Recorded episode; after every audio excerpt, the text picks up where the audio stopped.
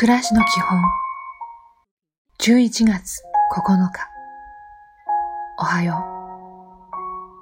今日会う人はみんな自分に何かを学ばせてくれる人です。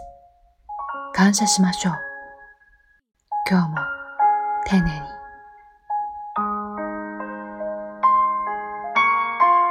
こんにちは。何があろうと心を失わないように。気をつけましょう。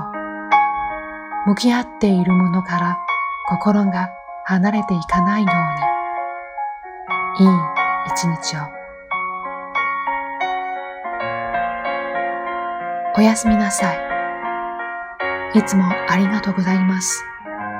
この感謝の気持ちをどうしたらあなたに伝えられるのでしょう。だからこそ明日があるのです。今日もお疲れ様でした。